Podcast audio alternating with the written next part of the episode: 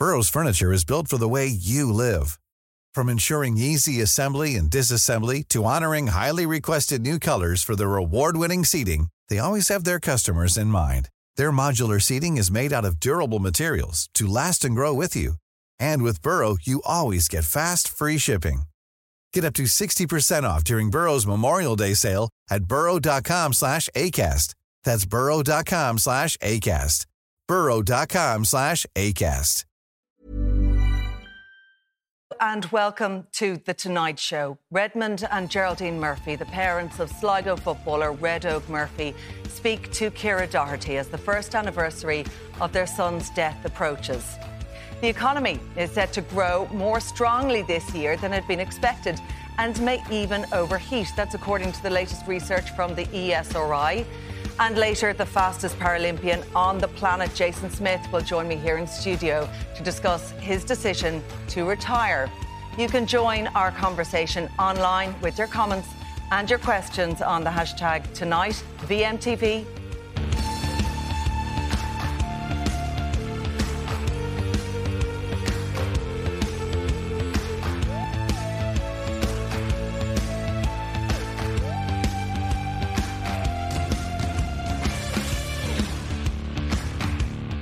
parents of Red Óg Murphy, a talented young Sligo footballer who died last year, are urging young people to seek help if they're experiencing challenges and difficulties with their mental health.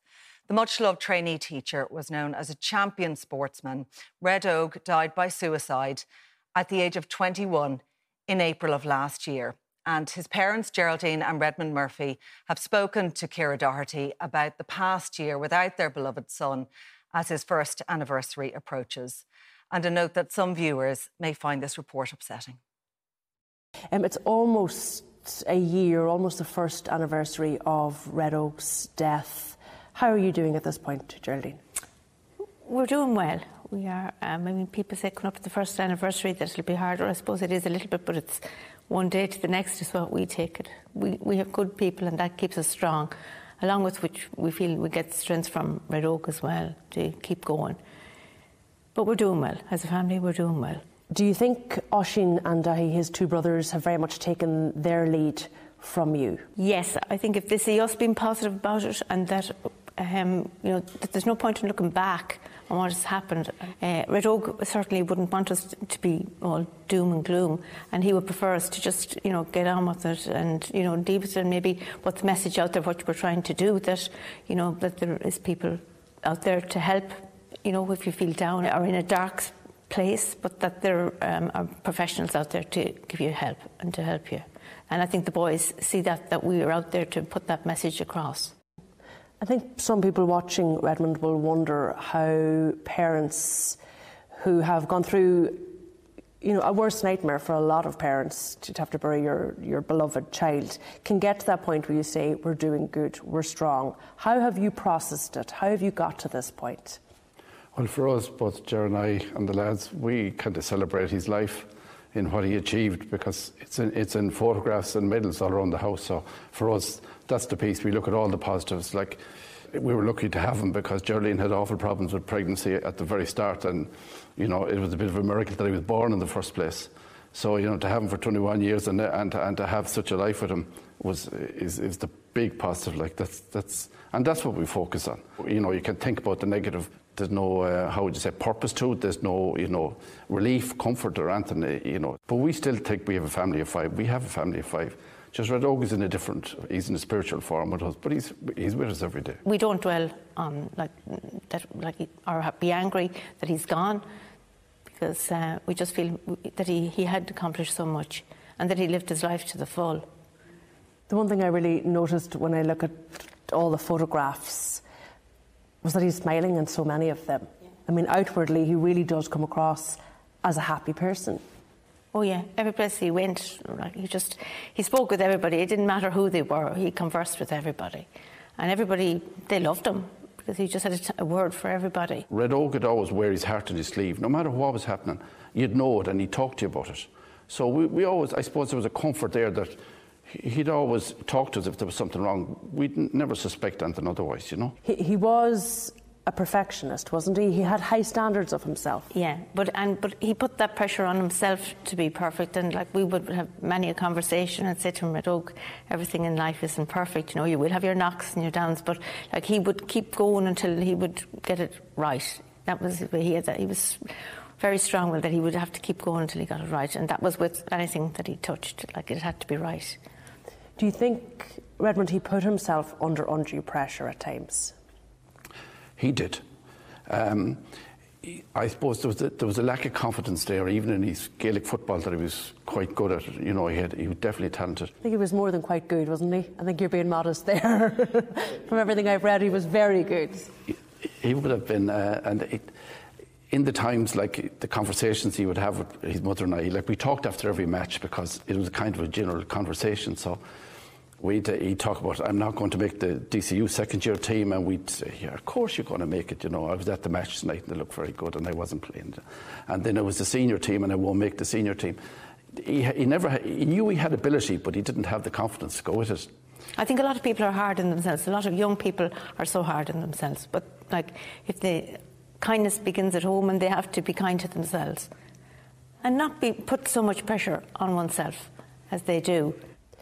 Um, since his passing, has anybody come to you, Geraldine, as his mother, and said, you know, he did say to me that he was feeling down on himself or he wasn't in a good place or that he had expressed those types of feelings to other people perhaps that you weren't aware of?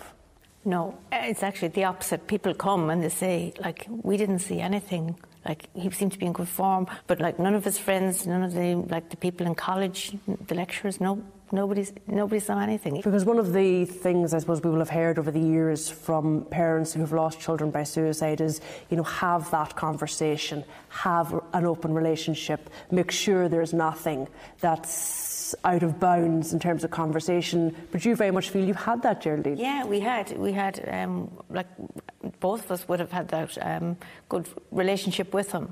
And yeah, and I mean, in comparison to the other two, he would he would tell everything. Like the other two mightn't tell as much as Red Óg, but he'd tell you everything that was going on. So yeah, so I mean, it's it's just like it's it's unbelievable that he that it happened because, as I said, he had everything. Everything was going from everything was going so good for him, and then just bang, gone. And no note. No. And no way for you to find out what he was feeling. No, no, nothing, nothing. And do you ponder over that? No, I just have this belief that his time was up and that we had him for 21 years and that like he achieved so much in that 21 years that another one wouldn't, you know, do in a lifetime. And um, yeah, so I just feel that he was, and he was gifted to us and we were blessed to have him. On Geraldine's birthday the previous year, we travelled to Thurles for a, a, a practice game to, to, watch him play and watch DCU play Tipperary. We, for all three lads, we've been with them every step of the way. So, you know, it helped our guilt, the fact that, you know, we might have missed something and uh, that we didn't, you know, weren't good parents, but we were always with them. We talked to them every day. But there's no answer. We don't have an answer. We don't have, only that we think it was something that just went in his mind.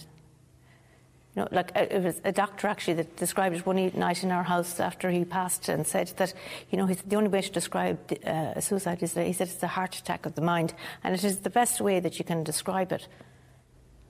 How are the wider GAA community now? Because I know they were utterly devastated at his passing. I suppose, still coping is the answer because um, for young kids uh, growing up, he was a bit of a, you know, a superstar, and and the, that element of it, and then the players, his comrades and his teammates, again across DCU, across the club, across the county, you know, they're still struggling a little bit or struggling with that. Um, I suppose, Ciara, the, the big point is that for not the warning signs, we're here tonight because you know, somewhere along the line, he had he had some form of you know stress or, or whatever, and he he he there was something happening for sure in his mind, but he wasn't able to share it. But I, what we're saying, what we've been saying, is that once the early signs, even early signs, are something that's not right, you know, talk to a friend, like the, all the agencies are very anonymous. Like you just pick up the phone and ring them, and they're so good. Like on the other side, so they'll, they'll understand. And during the week, I was reading an article, and it's very nice to see where, you know, kids and, and adults and um, have been and have got the, the, the, the proper counselling, that they've come, the, come out the other side and, and they're, they're good again for it, like, and, and life goes on.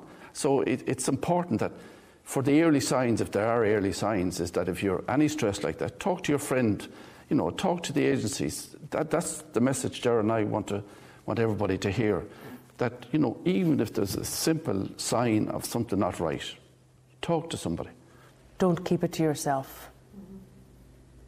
You, I'm sure, believe, Geraldine, that if he had spoken to somebody, if he'd confided in you or Redmond or one of his brothers or friends or GAA community, there were so many people that he could have turned to that he would have gotten help and that you wouldn't be in this position today. Yeah, and that's what we wish for other people that they wouldn't be in our position and that it's important that if they see a sign at all, just to you know to contact or talk talk to somebody, as Redmond said, just to talk to somebody, um, because it is important, and they can they would save themselves. Do you have any understanding, Redmond, why Red Óg didn't reach out? Why he didn't seek that help?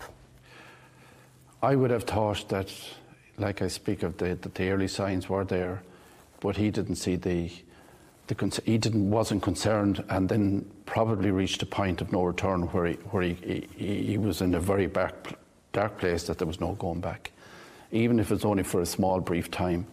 That that that particular moment, that particular night, it all got too much and he couldn't see a way back or a way out.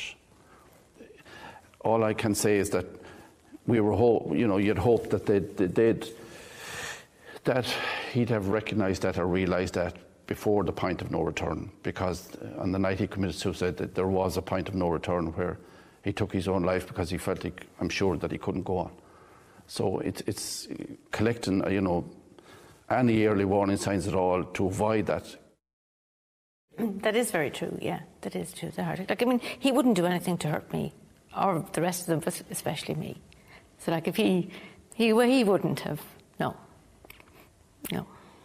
And, so, and you wouldn't want other families to go through this. You know, I mean, okay, we have a brave face on, and but you know, there are days that aren't good, but we're entitled to them. Yeah. Oh, absolutely. I don't think anybody would deny you those, Geraldine, at all. Um, I think you're very brave to come forward and to speak. Well, we just feel it's important. Yeah. Is this now what you want Red Óg's legacy to be?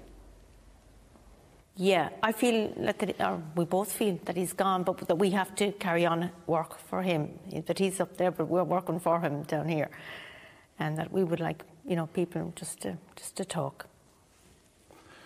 Like, like for us, we've said it. We've said it quite openly that he's he's like we're in our late, we're in our fifties, you know, and he, he was 21. So on, on life's journey, he's ahead of us now, waiting for us to come to him, you know. And and um, there's a lovely prayer I seen during the week, or a, a poem or a reflection that talks about, you know, I'm waiting at the other side. Even on his grave, this, the gravestone is up this week. It says, "See you at the far post," you know. So our belief is that he's just down the road ahead of us. But he's with us every day. We, we believe that, like, and that's give a lot of the strength. It gives us the strength. We don't want to understand too much why. We just need to get on with life and be good to each other, and and uh, you know.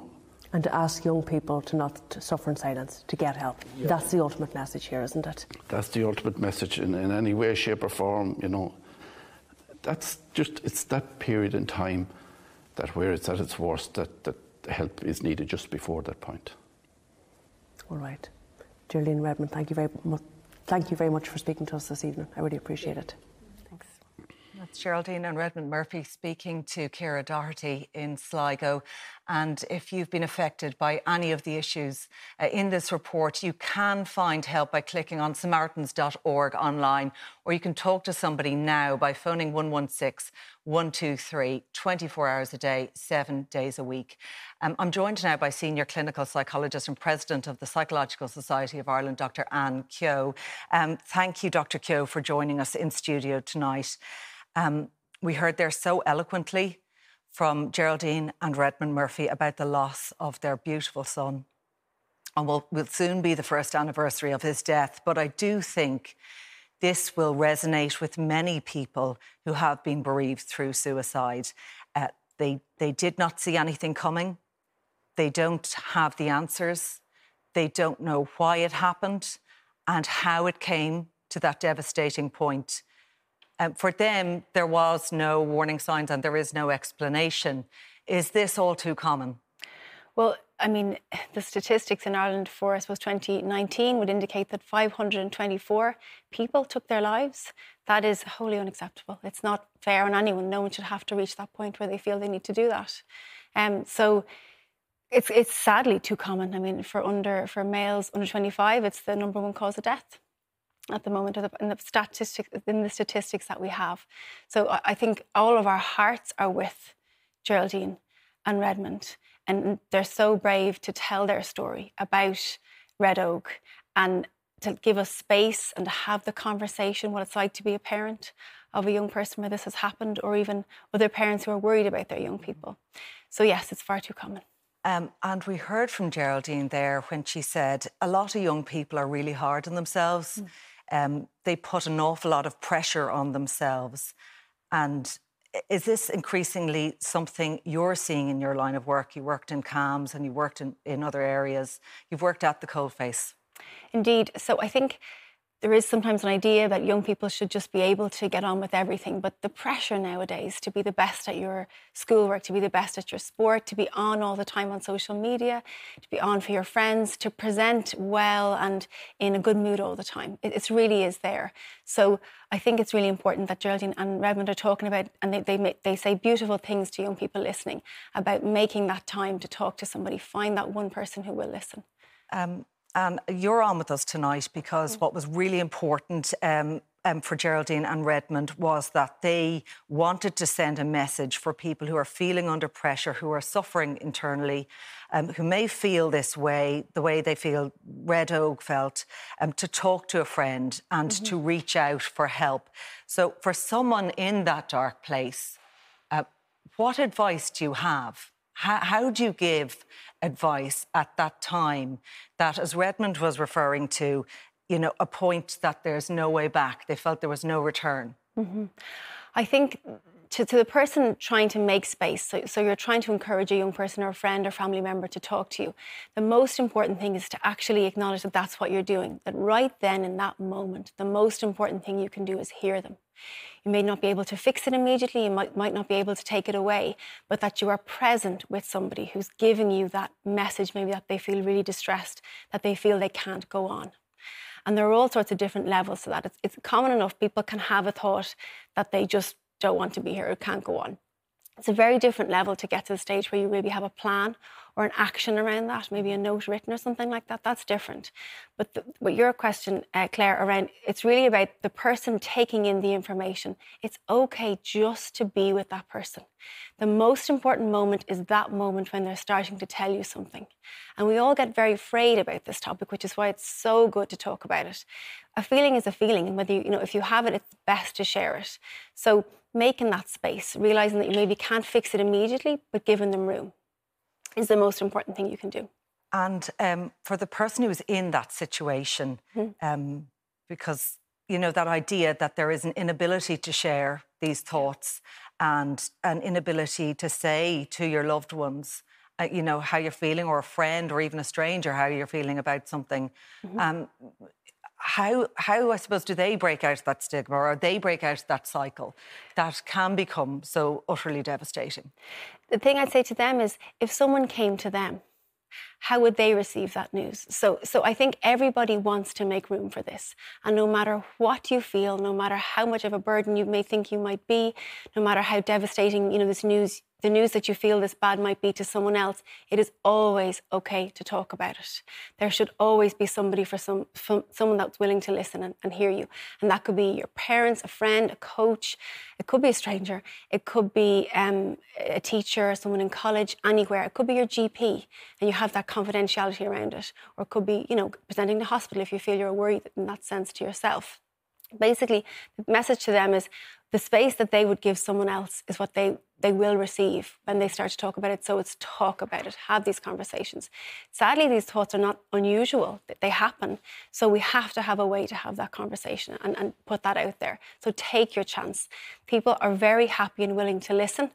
I won't say happy, they're very willing to make time. They know how important this is. We're all too easy in Ireland to say, no, how are you? I'm fine or I'm grand. But actually, if you're not okay, start the, start kind of hinting around that. And then if, if you're looking after somebody and you're worried they're not okay, ask them. Say really gently, I'm worried about you. You know, you, you haven't been spending much time with us or you're skipping meals or whatever. Should I be worried? It's okay to express a little bit. You won't cause somebody to harm themselves or trying to take their life by asking about it. It's the opposite. It actually makes it okay. It makes space to feel that bad. And then they can have when you're not on your own with that, just loads of hope. Okay.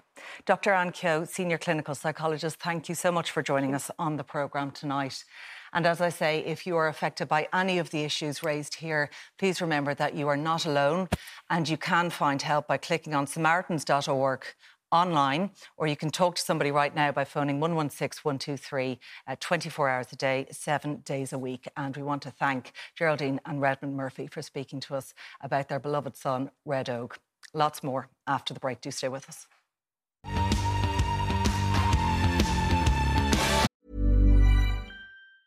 There's never been a faster or easier way to start your weight loss journey than with PlushCare PlushCare accepts most insurance plans and gives you online access to board-certified physicians who can prescribe FDA-approved weight loss medications like Wegovy and Zepbound for those who qualify. Take charge of your health and speak with a board-certified physician about a weight loss plan that's right for you. Get started today at plushcare.com slash weight loss. That's plushcare.com slash weight loss. plushcare.com slash weight loss. I'm Sandra, and I'm just the professional your small business was looking for. But you didn't hire me because you didn't use LinkedIn jobs. LinkedIn has professionals you can't find anywhere else, including those who aren't actively looking for a new job, but might be open to the perfect role, like me. In a given month, over 70% of LinkedIn users don't visit other leading job sites. So if you're not looking on LinkedIn, you'll miss out on great candidates like Sandra. Start hiring professionals like a professional. Post your free job on linkedin.com/people today. Welcome back. The government has defeated a Sinn Féin bill seeking to extend the eviction ban until January of 2024 by a majority of 81 votes to 67 in the Dáil. Well, the vote was triggered by the Labour Party tabling a no confidence motion in the government over its decision to lift the eviction ban uh, on Saturday. For more on this now, I'm joined by the Currency's finance correspondent Sean Keyes, Sinn Féin Senator Lynn Boylan, and Fine Gael Senator Garret Ahearn. First, uh, let's take a look at some of the exchanges in the Dáil earlier. When asked how that number was arrived at or how it was realised, the leader of the Labour Party had no answers. When pressed, when pressed, she took a page straight out of the book of Sinn Féin. You've spent more time lambasting Labour than you have setting out what you say government has achieved on housing. And yet you're accusing us in opposition of politicising housing. And that, for me, sums up the problem with your government. How can anybody have confidence in a Taoiseach that cannot answer the straightforward question where are people meant to go? Deputy McDonald asks, what planet are we on? One that's on fire, and you have no solutions for it. Thank you, Deputy Mayor. Deputy Kearns is obsessed with the Green Party. No wonder, it's where she gets her ideas and policies from. Extending the ban isn't necessarily going to solve this crisis into the future. It's like making sweets free for children. It's fine for a little while, but ultimately detrimental to the greater need. Okay, so it really kicked off in the Dáil today. Um, it all went down, and here to get a bit of reaction to this, um, we're joined, as I say, by uh, Sinn Féin Senator Lynn Boylan and also by Garrett Ahearn, a Fine Gael a Senator. But I want to come to you first on this, um, Lynn, and I guess what Sinn Féin were trying to do tonight was to push through the government's own legislation and use it to extend the eviction ban. Tonight, that, that did fail.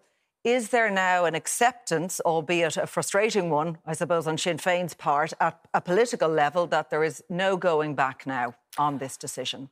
Well, my sympathy goes out to the people who are at home who have gotten eviction notices after what happened today in the Dáil and the, politicking that went on from the government members um, about the vote. I think that that's we always have to focus on there are real people behind every single one of those eviction notices, and the government have decided to literally just whip the rug from underneath them and to take away all safety nets. Interestingly, Dublin City Council tonight did vote in favour of a motion to extend the eviction ban, and the government parties could only find eight councillors to actually vote against that motion. So Dublin City Council have shown more leadership than the government parties in the Dáil have.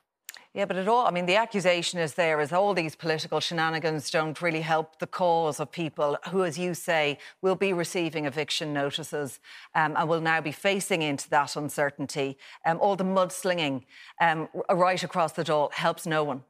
Well, I think that the, people are angry. I mean, the politicians on the opposition side are incredibly angry because the government, Fine Gael have been in government for thir- almost 13 years at this point, and every single metric on housing has gotten worse uh, under there, and they'll turn around as if they, you know, wipe the slate clean. We've had an election in January. They've been there for almost 13 years. Okay. And we do continuously hear this. Um, we hear this 13 years played over and over again now, Garret Ahearn.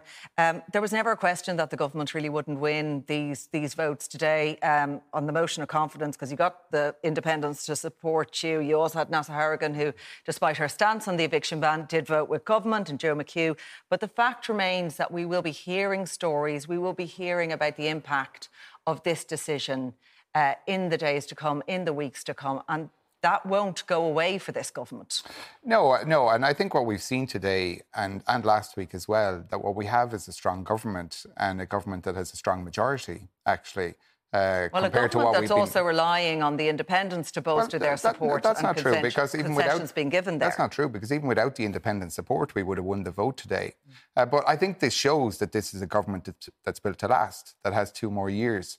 Uh, and I think it's important to say that if the vote or, didn't win, or government, or government under severe pressure. No, I don't think so. I think we won by strong numbers tonight. There was right, a strong conviction so, by most people who I spoke. Mean, but I, it's I important to say what would happen yeah. if it didn't go through, to, uh, through today. What would happen is the, the Dáil would have been dissolved. There'd be a general election for the next month. There'd be months, weeks, or months of negotiations between parties to form a new government. We'd be well into the summer. And while all of that is happening, the eviction moratorium would have lapsed anyway. So it goes to the essence of what Labour's motion was. It wasn't to actually save the eviction ban, it was to compete with other people in opposition and on the left about who's more outraged about the situation it's not about who's more outraged. We're representing real people, real families, children. I mean, homelessness has gone up 56% since Fine Gael have been in government. That's the reality. Children are going to be made homeless by the decision that your party have taken in government. And you have to own that decision because we are going to see families. We all, still, Lynn, we all made that decision. But you, you made, we, we, didn't make that yes, decision. Yes, you did. We all voted for the, for the eviction moratorium to end at no, the end of this month. We, we, all Sinn Féin voted for that.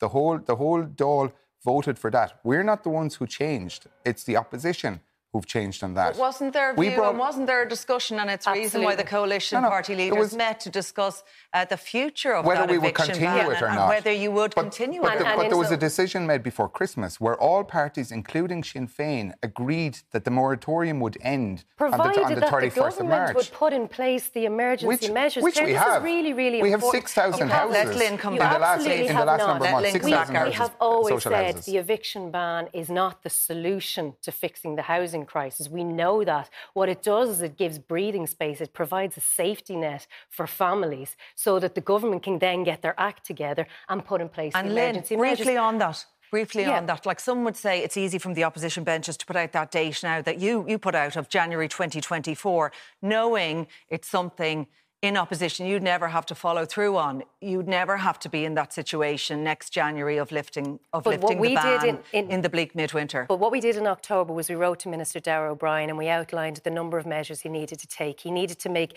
very, very clear to councils they needed to put aside the allocation system, the tenant in situ, the local authorities need the resources to be able to purchase the houses. Which given. They need the government also needs to use the emergency planning and, and procurement measures that they introduced during COVID, the modular homes, all of these things. We wrote a detailed proposal in October when the eviction ban was coming in. We did it again two weeks before the eviction ban, the decision was to be taken.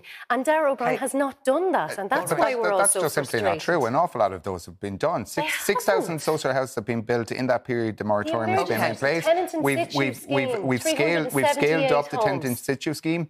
Um, Garrett, yeah, okay, and we will get to some of those points because I just want to bring in the context around all of this. And I'm also joined by Sean Keyes of the Currency because there were a couple of reports out today that I think were interesting, Sean, um, just in relation to what's going on in housing. First off, the ESRI, um, the economic think tank, if you like, says the government, or it says the economy rather, is likely um, to grow more strongly than expected uh, this year. But with that comes a warning. Tell us more. Yes, the ESRI um, has talked about overheating. I mean, I guess it's because, like, the first thing to say is the Irish economy is just amazingly resilient and strong. I mean, there's so many times, been so many setbacks, and like where you and where you might expect it to come back more slowly. And what's happened this time, like other times, is the Irish economy is growing three times, four times faster than its peers around Europe, right. and that's the overheating point. I mean, so, so could you explain um, what overheating is, um, the risk of it that the ESRI are talking about, uh, and what, what's the potential impact of that overheating? Well, uh, personally, I don't see overheating as a risk, and I'll just explain why I think that is the case. So the ESRI talk, talk, it in, in, in, their report.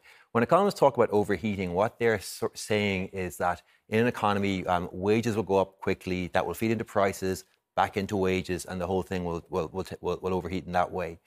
And that's, that's a very specific problem that is Ireland isn't very susceptible to. We're not very susceptible to it because we are not like the United States, a big economy. We're a small, open economy. We import a lot. So the connection between wages and prices is actually is kind of weak in our country.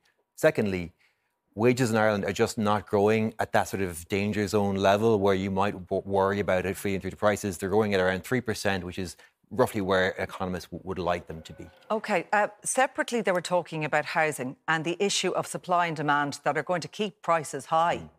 Um, but coupled with that, interest rates could stop people um, from buying. Yes. Um, is there a danger that that's likely to impact on house prices and, and again, in turn, I suppose, on rental uh, supply as well? Because if people maybe want to buy a house, they can't afford to do so, they're staying in the rental market um, that's already really stretched. Well, it's, it's a continuation of the, the long story we've had for the last 10 years. They're saying, yes, we're going to build more houses, we'll be building more than we have, but just demand is growing so fast in this country. Population is growing, uh, families are growing, and just that that demand that demand is swamping supply to the extent. So it, it, the way it shakes, the way they're forecasting it to shake out this year is that house prices will house price growth will slow down, but not fall. Right. It's interesting, isn't it, Garrett? Because um, the ESRI has said there is this continued demand for for housing, and actually they are going to revise upwards what needs to be built and what we need in terms of housing in this country, and yet we are building what's the figure? Something like um, 27,000 homes. That's, That's the expected figure on the report. Um, when I say we, I mean this is just this is nationwide by private and public interest or whatever. But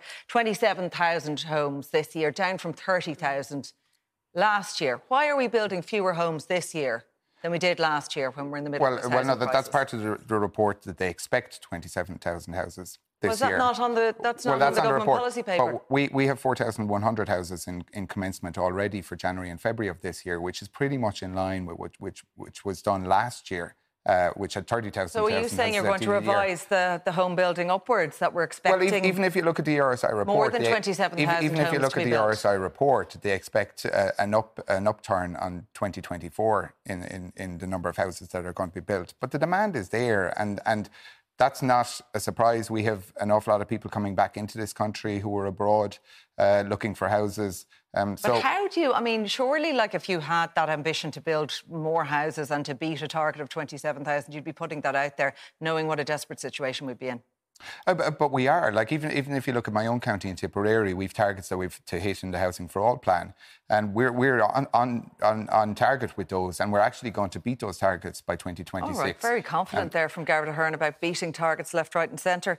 Um, I mean, the CSO has shown the commencements are down 20 percent that's the CSO data has shown the commencements are down 20%. And it is interesting, for, not, not even in the debates today, that figure of the 30,000 has been dropped now from the arguments because they know the commencements are down this year. This is why you cannot rely on... Are the same, they're the same January and February this year as they were last year. You can't rely on the private sector to deliver what we need in, in housing. We need the government to step in and to be directly delivering social and affordable housing.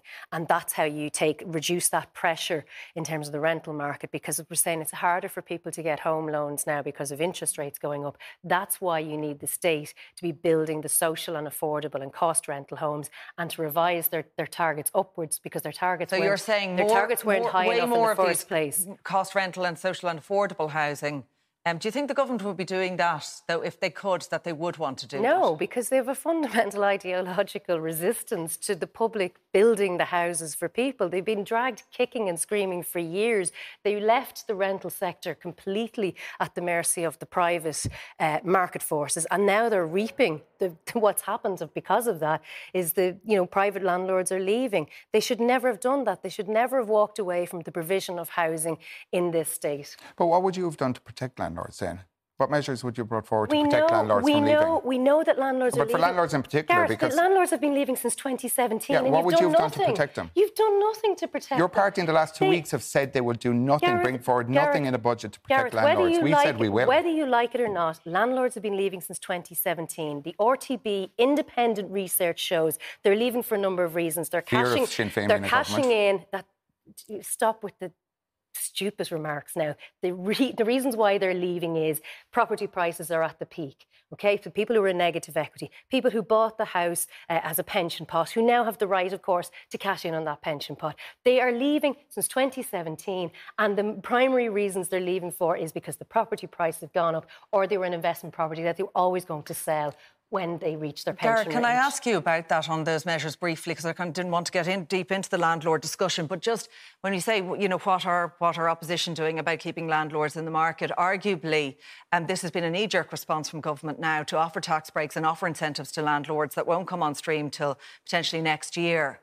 Um, and yet there were calls for them last year from that sector that idea that you know do something in the budget last year and you didn't. Yeah, no, it, there was calls for, yeah, for it last year. Why was that? Was that a political decision not to do that? Well, it's, it's the same in every budget. There's decisions you have to make. Mm. Um, Just in the middle of a housing crisis with those calls yeah, but, around yeah, but the we had a cost of living crisis. We had a, a cost of living crisis as well, as well.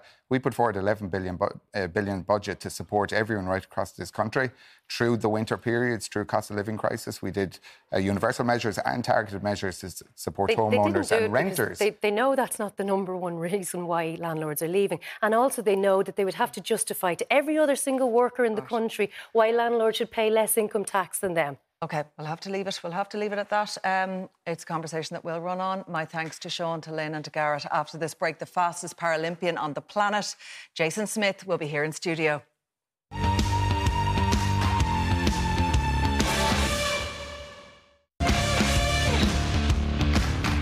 Irish Paralympian Jason Smyth today announced his retirement from competitive running after a glittering career. The fastest man in Paralympic sports history set many records during his sprinting career, which included four Paralympic Games, the reigning Paralympic and world champion. He never lost a para uh, athletics event throughout his entire career. And Jason, you're very welcome along to the studio uh, tonight. It's been a long day for you. Everyone's been recalling the, these amazing achievements, like two world records, six gold medals at the Paralympics, eight world championship titles. Um, and also, we can't forget the six European cr- crowns. I don't think anyone can keep up. But it is an incredible legacy. So people may ask, uh, given that you still hold that uh, title of being the, the, fastest on the planet, how difficult a decision was it to step away? And actually, surprisingly, the um, decision wasn't as hard as I thought it might be, um, which probably is a sign that it was the right decision to make. Um, and I think for me, I've just look at the situation, and um, for me, I'm 35, so in sporting terms, you're, you're getting towards the end of your career. And um, something over these last number of years I've been proactive is what does life after sport look like for for me? And um, you know, with that and uh, pursuing those avenues, the opportunity to to get involved within Paralympics Ireland um, was there. Um, and that was something that I felt interested and passionate about. Is actually the ability to. suppose a lot of my career has been how do I push para sport forward on the track, but now how do I shift and support Paralympics Ireland in in how we as an organisation do that off the track, and you add that with the opportunity to go out at the top. How many sports people don't get that right? It's it's hard to go out at the top. So, so that was a conscious decision on your part. It, that all, I want to I want to go out now while I'm holding on to all these records. And I don't know any sports person who wouldn't. And I think I mean not one thing makes the decision, but when you for me when I weighed up all the different um, pieces of the jigsaw, it it felt like it was the right time. Absolutely. Will I miss competing at the Paralympic Games in front of thousands of people, putting on that Irish vest, winning medals? Um, absolutely, I will miss that. But it isn't going to be forever. It can't be forever. Um, and I think just it's it's a a different chapter in, in my life and career. And I'm thinking about what you, as a young child, as um, a kid, would have thought when you were told and that you had an eye condition that would cause your sight to deteriorate. Um, how do you deal with that as a kid? How how yeah. how was it put to you? How was it broached? And you know, how did you manage it? I think in reflection, it, it was difficult, and it was difficult. Um, so, in around seven or eight, I was diagnosed with the, the eye disease, and it was difficult for my parents. And I feel I can understand that from being a parent um, with two little girls, and my oldest is seven, which is in around that age that my parents were told that I had an eye um, condition. And I think what scares people is the unknown. What does that mean? And you you think there's somebody who could go completely blind. How does that impact their life? And how will that negatively impact their life and their career and their opportunities? And for me, I think through a lot of those years, it it did result in doubt. It did result in um, a hit to my confidence and probably belief in myself. But the the incredible thing about sport um, at all levels is is the power it has to have that impact of confidence and belief in yourself. And I think that is one of the powerful things that sport has given me. And were you always very sporty, uh, Jason, or is that something you turned to? Um, just something, something I suppose you could focus on, and then I can see you have a highly competitive nature that you really wanted to excel at. I was always involved in sport, not athletics or running. So that was actually quite late, as in 15 or 16. And that was a, a school teacher that actually got me involved. But I would have done football and, and actually any sport. I was fast, and um, people gave me the ball. Most time, people couldn't catch me. So you know, I definitely there's no doubt I had a natural talent at running fast, but then it was everything else on top of that that that allows you to to really develop and, and grow into to perform at that level. Um, yeah, I, I, suppose when you're thinking about what drives you on and what pushes you, was it to was it to compete at Paralympic level when you took up running 15, 16, and obviously, as you say, you were flying around the place before then. But um, what was it that drove you on? Was that always the end goal? Was that always, you know, something that you dreamed of um, doing? I wouldn't look at the Paralympics and say that it was that. Um, I think for me in my career, it's always about doing something more than that. And it was about breaking down those barriers of what people seen was possible. Like it's very easy to look and think there's somebody who has five to ten percent vision and all the things he can't do. But for me, it was about showing everybody I can do it if I want to do it. And the only way to do that is in your actions. And to be able to do that for 18 years and have that level of consistency, um, for me, is action to what I wanted to do and to, to stay focused on that. And given that you are one of our most medalled athletes, I mean, the list of achievements goes on, do you believe you get the recognition for that? Um, like I, the achievement, yeah. there's no doubt about the achievement. It's unbelievable. Yeah, yeah, but do you think there's a pecking order when it comes to sport in this country? Uh, absolutely, there is. Um, And again, I'm looking at it from a, a para sport and Paralympics perspective. And if we go to any of the bigger sports, the Olympics or, or other sports, if, if somebody had that level of success for that length of time, um, it would be looked at differently. And um, like again, obviously through a lot of my career, I've I've seen where para sport has moved and it has shifted and it has got more recognition and awareness. And um, but I still think that has to continue to happen. Um, but what I, do you think's happening there? Um, do you think there's a stigma there? Do you think there's a barrier to break down? ultimately, there still is, yeah. And I think the equity there. And I think in terms of achievement, it also takes time. Anything takes time, and um, you know, as much as things would love to happen overnight, is it takes time. And I think through the a lot of my career, I've probably been one of those people pushing that forward from what people see on the track. So it takes those moments of success. Um, but I, I hope in my new role within Paralympics Ireland that as an organisation we can continue to increase the visibility and awareness um, around disability in sport and, and, inclusion is, is a big piece of mm. society right now. So I think, you know, time is, is right and good to, to really keep moving things along. Um, I know that you were disappointed at not representing Ireland at both the Olympics and the Paralympics um, in London in 2012. Why was it such a hope um, to get to the Olympics? It, did, it, does it, did it carry a different weight for you? Um, why was that really important? I think it was back to this point about breaking down barriers and bridging the gap between what people see is possible. And, and part of that, obviously, the Olympics is the um, ultimate event on an athletics terms to, to actually get there.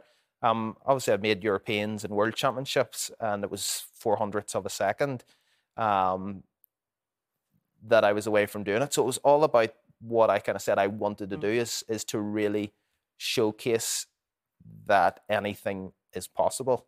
Um, but unfortunately, it was just a little bit out. Yeah, were you very disappointed with that? I think in in one situation, yes, because I I feel in reflection, I was part. I was I mm. was in the shape to do it. Um, and it was more so in the execution of, of my race. But then the flip side of that is it's in those moments that you learn the most about yourself. It's those moments that you progress and improve. And then I look at how I won in Tokyo just a year and a half ago. Then are those some of those moments that you need to get to sure. a point in Tokyo that you are prepared for the situation. Well, listen, best of luck with everything, Jason. We're honoured to have you in studio tonight. Good luck in your retirement. Thank you very much. Paralympics Ireland. That is it from us. And my thanks to all our guests tonight. Our programme is available as a podcast on all major platforms, and you can also now find us on Instagram.